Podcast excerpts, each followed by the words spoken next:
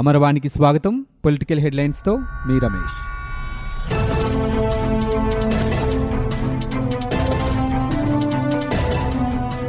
తెలంగాణ ఆంధ్రప్రదేశ్ల ముఖ్యమంత్రులు కేసీఆర్ జగన్మోహన్ రెడ్డిల ఆదేశాలకు అనుగుణంగా ఇరు రాష్ట్రాల ప్రభుత్వ ప్రధాన కార్యదర్శులు సోమేష్ కుమార్ నీలం సహానీలు గురువారం హైదరాబాద్లోని బీఆర్కే భవనంలో సమావేశమయ్యారు. ఏపీ పునర్వ్యవస్థీకరణ చట్టంలోని తొమ్మిది పదో షెడ్యూల్ సంస్థల విభజనపై చర్చించారు. రెండు రాష్ట్రాల పునర్వ్యవస్థీకరణ విభాగం ఉన్నతాధికారులైన రామకృష్ణారావు ప్రేమచంద్రారెడ్డి ఇతర అధికారులు ఇందులో పాల్గొన్నారు. మూడు గంటల పాటు జరిగిన ఈ సమావేశంలో ఆర్టీసీ రాష్ట్ర ఆర్థిక సంస్థ సహా ఇరవై సంస్థల్లో ఆస్తులు అప్పులు ఉద్యోగుల బదలాయింపుపై ఏకాభిప్రాయం కుదిరింది. త్వరలోనే జరిగే మరో సమావేశంలో మిగిలిన సంస్థల విభజనపై చర్చించి ప్రతిపాదనలు సిద్ధం చేసి ముఖ్యమంత్రుల ఆమోదానికి సమర్పించాలని నిర్ణయించారు. తదుపరి సమావేశం ఆంధ్రప్రదేశ్లో జరపాలనే ప్రతిపాదనకు ఆమోదం తెలిపారు. చర్చలు సుహృద్భవ వాతావరణంలో జరిగాయని మున్ముందు ఇదే ధోరణిని కొనసాగిస్తామని సమావేశం అనంతరం ఇద్దరు సీఎస్లు తెలిపారు. పదమూడు జిల్లాల్లో ఏ ప్రాంతం అభివృద్ధికి తాము వ్యతిరేకం కాదని తమ భూముల గురించి అమరావతి ప్రాంత ప్రజలుగా మేము భయపడటం లేదని ఆంధ్రప్రదేశ్ రాజధానిని అభివృద్ధి చేసుకోవాలనే దృక్పథంతోనే ముందుకెళ్తున్నామని రాజధాని ప్రాంత ప్రజలు గురువారం పిలుపునిచ్చారు. రాజ్యసభ సభ్యుడు విజయసాయిరెడ్డి రాజధాని అమరావతి తరలింపును ప్రపంచంలో ఏ శక్తి అడ్డుకోలేదని అంటున్నారని ప్రాణాలు అర్పించైనా అమరావతిని సాధిస్తామని రైతులు స్పష్టం చేశారు.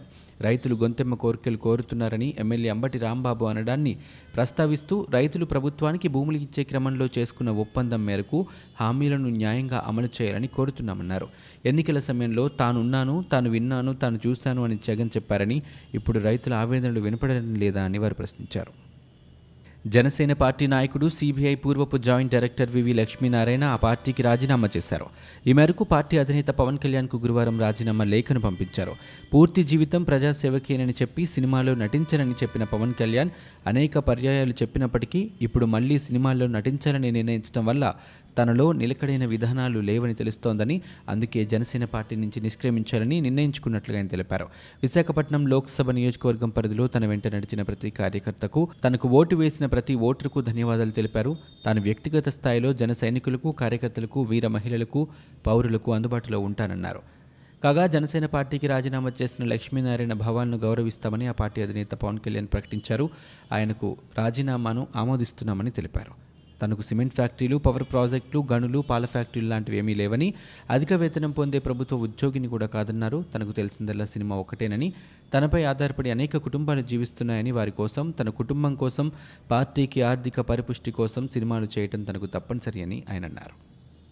పట్టణ స్థానిక సంస్థల్లో రిజర్వేషన్లు ఖరారు చేయడమే తరువాయిగా ఎన్నికల నిర్వహణకు రాష్ట్ర ఎన్నికల సంఘం సన్నద్ధమవుతోంది.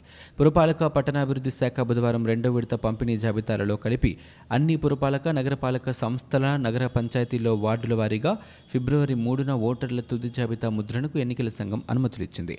మొదటి విడతలో ఎనిమిది నగరపాలక సంస్థలు యాభై ఆరు పురపాలక సంఘాలు పద్నాలుగు నగర పంచాయతీల్లో జాబితాల ముద్రణకు రెండు రోజుల కిందట ఆమోదం తెలిపిన విషయం తెలిసిందే.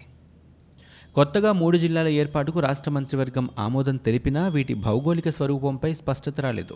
ప్రతి లోక్సభ నియోజకవర్గాన్ని ఒక జిల్లాగా చేస్తామని వైకాపా ప్రకటించినా ఆచరణలో వచ్చే సమస్యలను దృష్టిలో పెట్టుకుని కొన్ని మార్పులు చేర్పులు జరిగే అవకాశం ఉంది.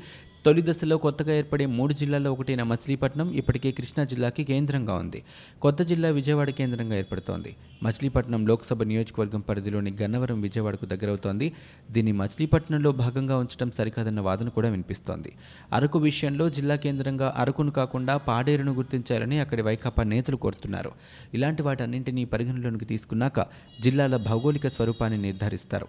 వైద్య కళాశాలల ఏర్పాటుకు కేంద్రం నుంచి నిధులు తెచ్చుకోవడానికి వీలుగా మూడు కొత్త జిల్లాల ఏర్పాటుకు మంత్రివర్గం ఆమోదం తెలిపింది. మరింత కసరత్తు అవసరమని తెలుస్తోంది. అరకు మచిలీపట్నం నరసరావుపేట లోక్సభ నియోజకవర్గాల్లో వీటి ఏర్పాటు ఉండనుంది. G N Rao Boston committee నివేదికలను పరిశీలించిన తర్వాతే ఆంధ్రప్రదేశ్ ప్రభుత్వం విశాఖను కార్యనిర్వాహక రాజధానిగా నిర్ణయించిందని ఉప ముఖ్యమంత్రి అంజాద్ భాషా అన్నారు. విశాఖకు తుపానులు వస్తాయని ఆ ప్రాంతం రాజధానికి అనువైంది కాదంటూ తెలుగుదేశం పార్టీ అధినేత చంద్రబాబు చెప్పడం సరికాదని చెప్పారు. విజయవాడలో ఆయన మీడియాతో మాట్లాడారు.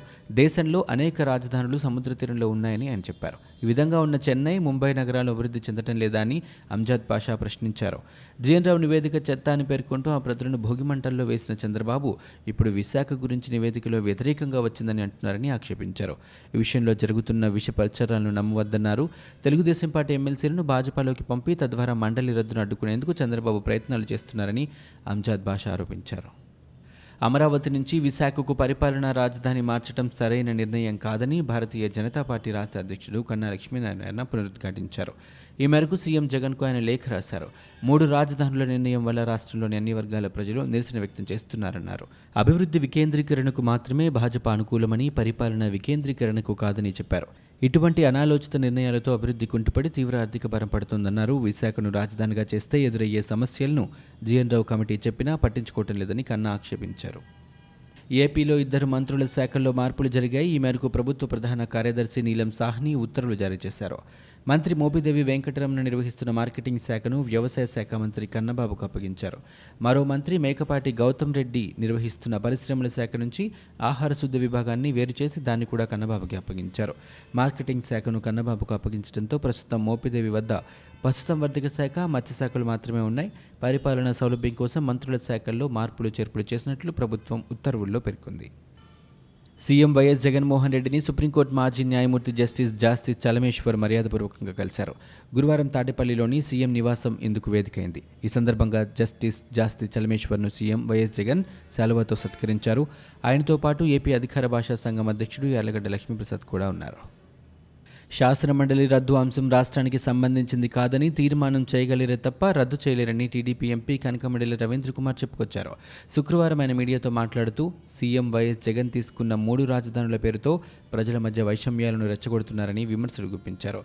రివర్స్ టెండరింగ్ పేరుతో ప్రాజెక్టుల పనులు ఆపివేశారన్నారు.